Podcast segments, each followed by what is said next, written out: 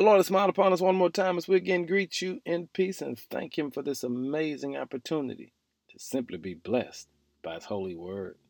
Word for the day is the power of being thankful. What does it mean to be thankful?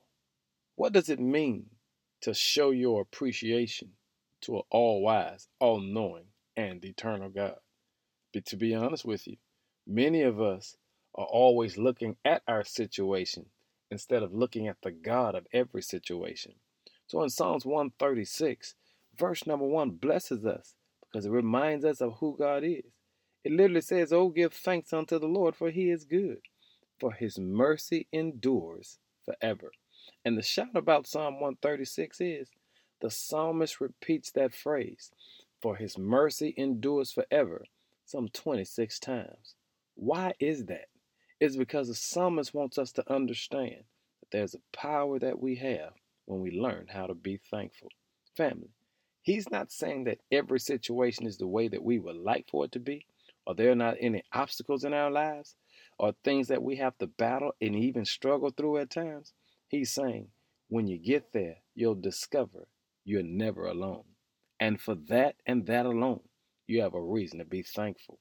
That word thanks in the Hebrew text simply means to cast or to throw because he lets us know every situation that comes upon you that you are confronted with, you can cast it, you can throw it unto the Lord and allow the Lord to fight your battles. He allows us to understand that every day of our lives we have something to be thankful for. Listen, you can always find something to critique or be negative about. But when you sit down and count your blessings, you've got to be thankful. God has been good to us, and it lets us know He hasn't just started being good to us, but He's always been good to us. He's an everlasting God. He allows us to understand He is the author and the finisher of our faith. God loves us so much that He never walks away from us. So today, I want to encourage you show your appreciation to the Lord. Allow God to know that regardless of what you've got to go through and regardless of what you've got to deal with, you trust Him, you love Him, you adore Him, and you want to cast and throw all of your worship and praise unto Him because you know He's worthy.